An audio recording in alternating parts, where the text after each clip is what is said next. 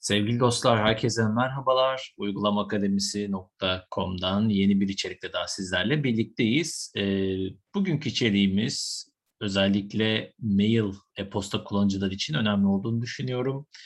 Bu anlamda e, e-posta güvenliği ve e-posta kullanımı e, sırasında kendinizi e, nasıl işte güvenceye alabilirsiniz? E-posta kullanım ipuçları ne olabilir?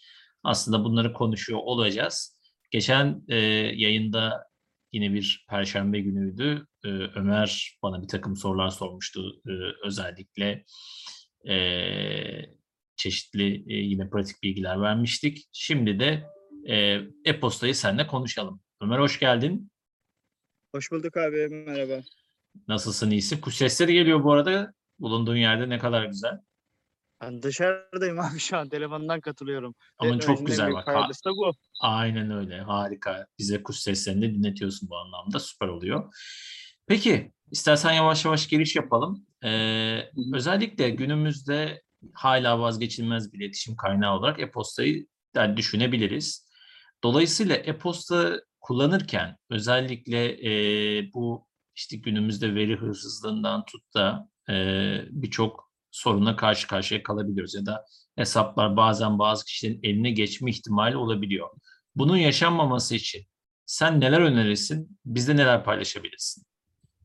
Şimdi e, öncelikle bazı kişiler mesela e-postayı sadece yani örnek veriyorum yeni bir Android cihaz ya da iOS cihaz aldığında hani ya bir Apple kimliği kurup geçiyorlar. Hani önemsemiyorlar aslında ama e, bu Apple kimliğinin ya da bu Play Store hesabının aslında önemi çok büyük. Yani burada e, zaten biz buna en baştan izin verdiğimiz için yani bütün rehberimiz, fotoğraflarımız, her şeyimiz bu hesapta yedekleniyor. Haliyle de Play Store'dan satın aldığımız uygulamaların lisansları da burada oluyor ve kişi sonrasında telefon değiştiriyor. Evet. Ya bu hepimizin başına geliyor ki mutlaka benim de başıma gelmişliği var zamanında. E-postanın şifresini önemsemiyoruz. Hani e, reklam yapmak da değil amacım da bir Türk filmi vardı. Hani MSN'in ilk çıktığı zamanlarda aldım diyordu. Hani tuşlara fazla bastım. Hani ya bizim işte aslında hani o hesap yani bir kullanıcı adı koyuyoruz ama hani koyduğumuz kullanıcı adı şifre önemsemiyoruz yani. Telefonu açtık mı? Açtık. Ama aslında bu çok önemli bir şey.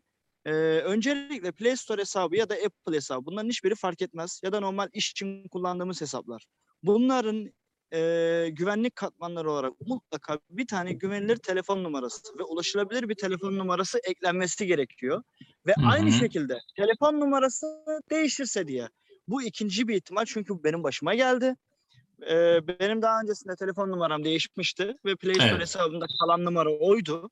Ama ben kurtarma e-postası eklediğim için bana Google dedi ki 3 gün bekleyeceksin. Ama 3 gün sonra da ben hesabımı güvenli bir şekilde kurtardım. Şimdi Hı hı. veri hırsızlığından bahsettin. Veri hırsızlığı için de e, Apple bu işi zorunlu hale getirdi. E, iki faktörlü kimlik doğrulama dün okumuştum bir yazıda. Hı Bu iki faktörlü kimlik doğrulama artık yeni kurulan Apple kimlikleri için otomatik tanımlanıyor. Ve Apple da diyor ki sen bu güvenlik düzeyini istemiyorsan bunu iki hafta içinde kapatacaksın. Eğer kapatmazsan iki faktörlü kimlik doğrulama artık hiçbir şekilde kapatılamıyor. Bu Apple'ın aslında sunduğu çok güzel bir güvenlik detayı. Google'da da aynı şekilde işte kurtarılan e, telefon numaralarının bölümünde iki adımlı doğrulama bölümünden açabiliyoruz bunu. Bunun için iki tane yöntem var bildiğim kadarıyla. Birincisi e, Google bize bir uygulama indirtmemizi söylüyor. Bu uygulamayı Evet. indirdikten sonra e, giriş kodlarını bu uygulama üzerinden oluşturuyoruz. Ya da diğer yol. E, telefon numarasına güvenlik kodu alarak e, doğruluyoruz.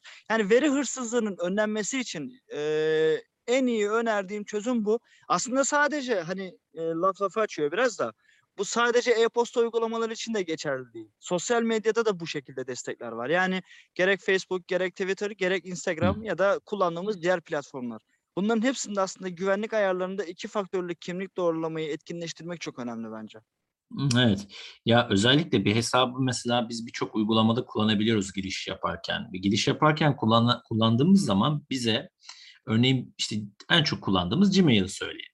Gmail hesaplarımızda e, biz herhangi bir uygulamanın girişine Google'la giriş yap ya da atıyorum Facebook ya da Twitter'la giriş yap dediğimizde hangi bilgileri kullanayım gibi seçenekler çıkıyor. Tabii ki biz bunu uygulamayı etkin kullanabilmek için çoğuna izin veriyoruz. Dolayısıyla Aynen.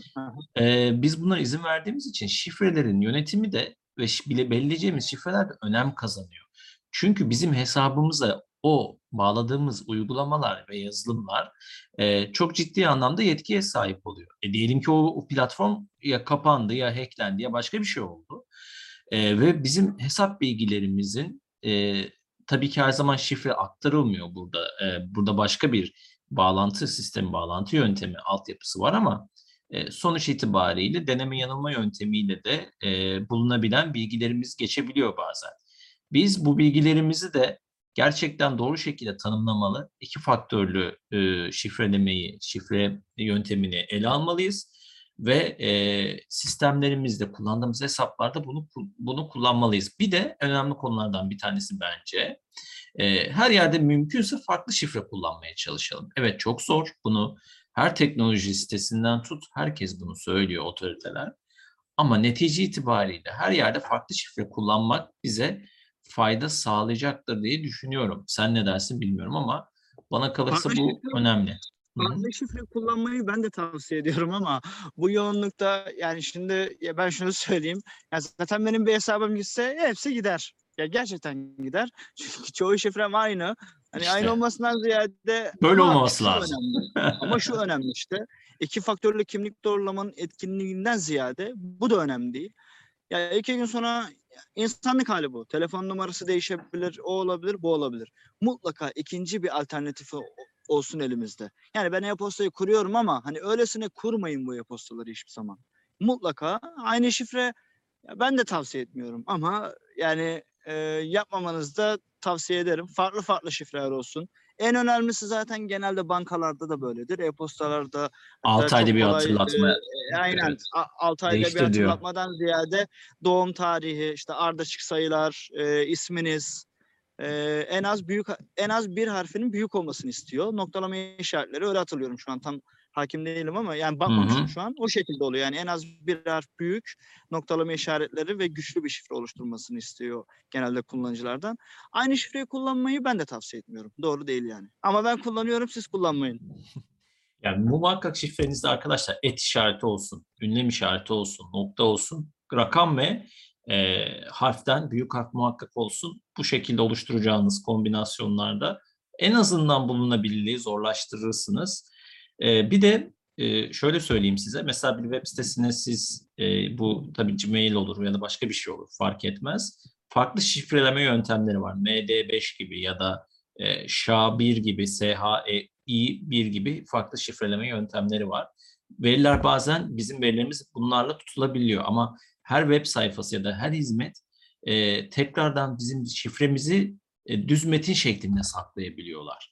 Özellikle e, bu konuda da dikkat etmekte fayda var. Yani hani e, bazı servisler siz dikkat ediyor olabilirsiniz. Üzerinize düşeni yapıyorsunuz ama bazen servisler yapamayabiliyor ya da bildiğimiz yaygın e, firmalar hacklenebiliyor. E, tabii diyorlar bazen şifreler ele geçirilmedi falan ama ben çok güvenemiyorum. Yani bence belli zamanlarda şifrelerin de değiştirilmesinde fayda var. E, bir de Google özellikle bu anlamda e, bir tane en az Google uygulamasına e, kod gönderebiliyor. Diyelim ki işte siz şifre değiştirdiğinizde ya da farklı bir işlem yapacaksanız, başkasıyla bir hesap paylaşıyorsanız ekrana bir kod gönderiyor. Karşı taraftan onun doğrulamasını istiyor. Bu şekilde bir sistem, yöntem geliştirmiş oluyor. Öyle ben yani. şunu da gördüm Google'da. Ee, bir tane iPhone cihaz vardı. Geçenlerde destek verdiğimiz bir arkadaşımızın da. Hı hı. Ee, bilgisayarından e, mesela Play Store hesabına giriyor. Ya ben aslında hani e, ilk defa bununla karşılaştım. Kişiye YouTube'a girmesini istiyor. iPhone Evet. cihazdı ve YouTube'dan doğrulatıyor. Ya bizde mesela an- Android'de ya benim direkt ana ekrana geliyor işte. Ee, örnek veriyorum 32 e, sen yani ben sana diyorum mesela e, 32 sayısına dokunman lazım. Sen Hı hı. 32'ye dokununca öyle kabul ediyor. Yani iki tane doğrulama yapıyor. Bazen hani e, giriş yapan siz miydiniz? Evet hayır olarak Evet, yapıyor. Evet. Bazen Aha. de ikisini de aynı anda kullanıyor. Hatırlarsan geçen hafta gelmişti başımıza senden. Aynen o şekilde. Zaten oradan hareketle biz bunu sizlerle paylaşalım istedik. Yani hani kendi aramızda dahi e, yani birbirimizi biliyoruz sonuçta ama hesabımıza giriş yaptığımız zaman karşılıklı olarak doğrulamanız isteyebilir arkadaşlar. Onun için bu pratik bilgiyi de mail kullanımında sizlerle de paylaşmak istedik hem güvenlik anlamında. Ee, peki nereden bakabilirler? Tabii ki e- account yani Adana, Ceyhan, Ceyhan, Ordu, Urfa, Niğde, Trabzon account.google.com olması lazım. Buraya girdiğinizde hesabınızla ilgili birçok e, güvenlik seviyesini ayarlayabilir. Hesabınıza son girenler kim olmuş, nedir, ne değildir bakabilirsiniz arkadaşlar. Onu ayarlardan direkt Google'a girip oradaki hesabın üstüne tıkladıkları zaman Google hesabını yönetten de geçebiliyorlar. Ee, Aynen, Senin dediğin web aha. adresi daha kısa yol. YouTube'dan da yapıyordum ben onu abi. Hesabıma girip oradan Google hesabını yönet dediğim zaman aynı sayfaya atıyordu. Ya bir, Ya birkaç tane süper. yolu var aslında. Birkaç tane yöntem var. Evet. Hangisi kolayınıza geliyorsa. Aynen. Aha. Yani hani bu Apple tarafında da var. Ee, Apple tarafında da yine Apple benzer bir tarafındaki adres olay çok hoşuma gitti benim. Hani diyor ki Apple ya Apple kimliği yani şu an bu yeni açılan Apple kimlikleri için geçerliymiş mesela abi. Açtığımız Apple kimliği iki hafta içinde iki faktörlü kimlik doğrulama kapanmazsa Apple tarafından bu özellik mecbur kılınıyor. Ya Çok öyle bir ki tabii tabii ben sana şöyle söyleyeyim. Öyle ki bu olay mesela işte sanal Mac denemeleri yapıyoruz örneğin bilgisayarda. Yani sanal Mac denemeleri yaptığın zaman Apple kullanıcı adı ve şifrenle daha önce kullanmış oturum açıyorsan muhakkak bir Apple cihazı arıyor. Bir, ikincisi Apple cihazın yoksa daha önce aktif olmuş e, bir telefonun telefona mesaj atıyor. Yani e, bunu zorunlu kılması çok önemli. E, firmalar tabii buna önem vermedi. Yani hani neticede artık sadece mailimize bakmak için kullanmıyoruz ki cihazımız ve cihazımızda yüklü uygulamalar, uygulamalar bazen abonelik içeriyor, başka bir şey içeriyor. Yani bunlar hepsi var. E, düşünsene şimdi bunların işte başka türlü e, insanların eline geçtiğini. Yani e, her şey yapabilir. E, Bir kitap uygulama, e, bir kitap okuma uygulaması vardı. Gerek Android tarafında gerek iOS Evet. tarafında ücretli bir uygulamaydı. Şimdi ya mesela rastgele bir hesap açtığımızı düşünelim. Yani telefonu o anlık işte hani ya sırf Hı hı. korumak için yani kurtulmak için sırf o aşamayı atlamak için bu uygulamaya örnek veriyorum. 100 lira 150 lira para verdik. İki gün sonra telefon değiştirmeye gittik. Ne gerek var ki şimdi buna? Yani sağlama al, al- almamız gerekiyor her zaman. Ama sadece Evet. e-posta içinde değil bu. Sosyal medyada da aynı özellikler var arkadaşlar. Çalınmaması için mutlaka güvenliğinizi ayarlayın. Yani artık evet sosyal medyada sonuçta bir kimliğiniz bir nevi paylaşımlarınız var. Ee, özellikle onu e, muhakkak ayarlamaya çalışın. Yani ne kadar güvenli olur bilemeyiz ama en azından biraz daha işleri zorlaştırırsınız diye e, söyleyeyim. Peki son eklemek istediğin bir şey var mı bu konuda ya da sormak istediğiniz ben kısaca hemen her şeyi bir toparlayayım. Ee, şimdi e, birincisi arkadaşlar oluşturduğumuz e-posta adresini öylesine oluşturmayın. Yani e, oluşturduğunuz orada kullanıcı adını mutlaka not alın. Bir de şunu da değineceğim. Abi şuna da değinmemiştim. Doğum tarihinizi kesinlikle kafadan sallamayın. Yani mutlaka doğru bir doğum tarihi girin. Çünkü belli bir zamanlarda e, Google diyor yani doğum tarihiniz ne zamandı? Doğru girmeniz gerekiyor. Bunların hiçbirini hani aman açayım geçsin diye girmeyin. Kullandığınız şifreleri Sarper abinin bahsettiği gibi ayrı ayrı şifreler yapın. Yani her her hesabın şifresi ayrı olsun. Mutlaka kurtarma e-postası ve telefon numarası eklemeyi unutmayın.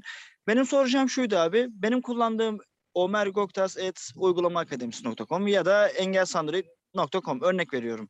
Zaten Engelsandroid'inki var bende. Ee, hı. kendi ismi özel. Ben bunun şifresini unuttuysam ne yapacağım? Çünkü bu benim e, farklı bir mail adresi değil mi? Alan adıyla verilen mail Pekala. Ee, güzel bir soru bu. Turuncu Şimdi mailleri diye geçiyor bunlar. Evet, e- evet. Şimdi bunlar hosting firmasının sizin satın aldığınız domainle ilişkilendirilmiş mail hesapları. Dolayısıyla böyle bir mail hesabı kullandığınız zaman özellikle e, sizin sistem yöneticisiyle konuşmanız ya da şimdi sistem yöneticisi derken siz eğer sizin de bu panele girme yetkiniz varsa C panele işte diyelim ki işte uygulama akademisi e, işte bölü C panel e, ya da X bir adres bölü C panel fark etmez.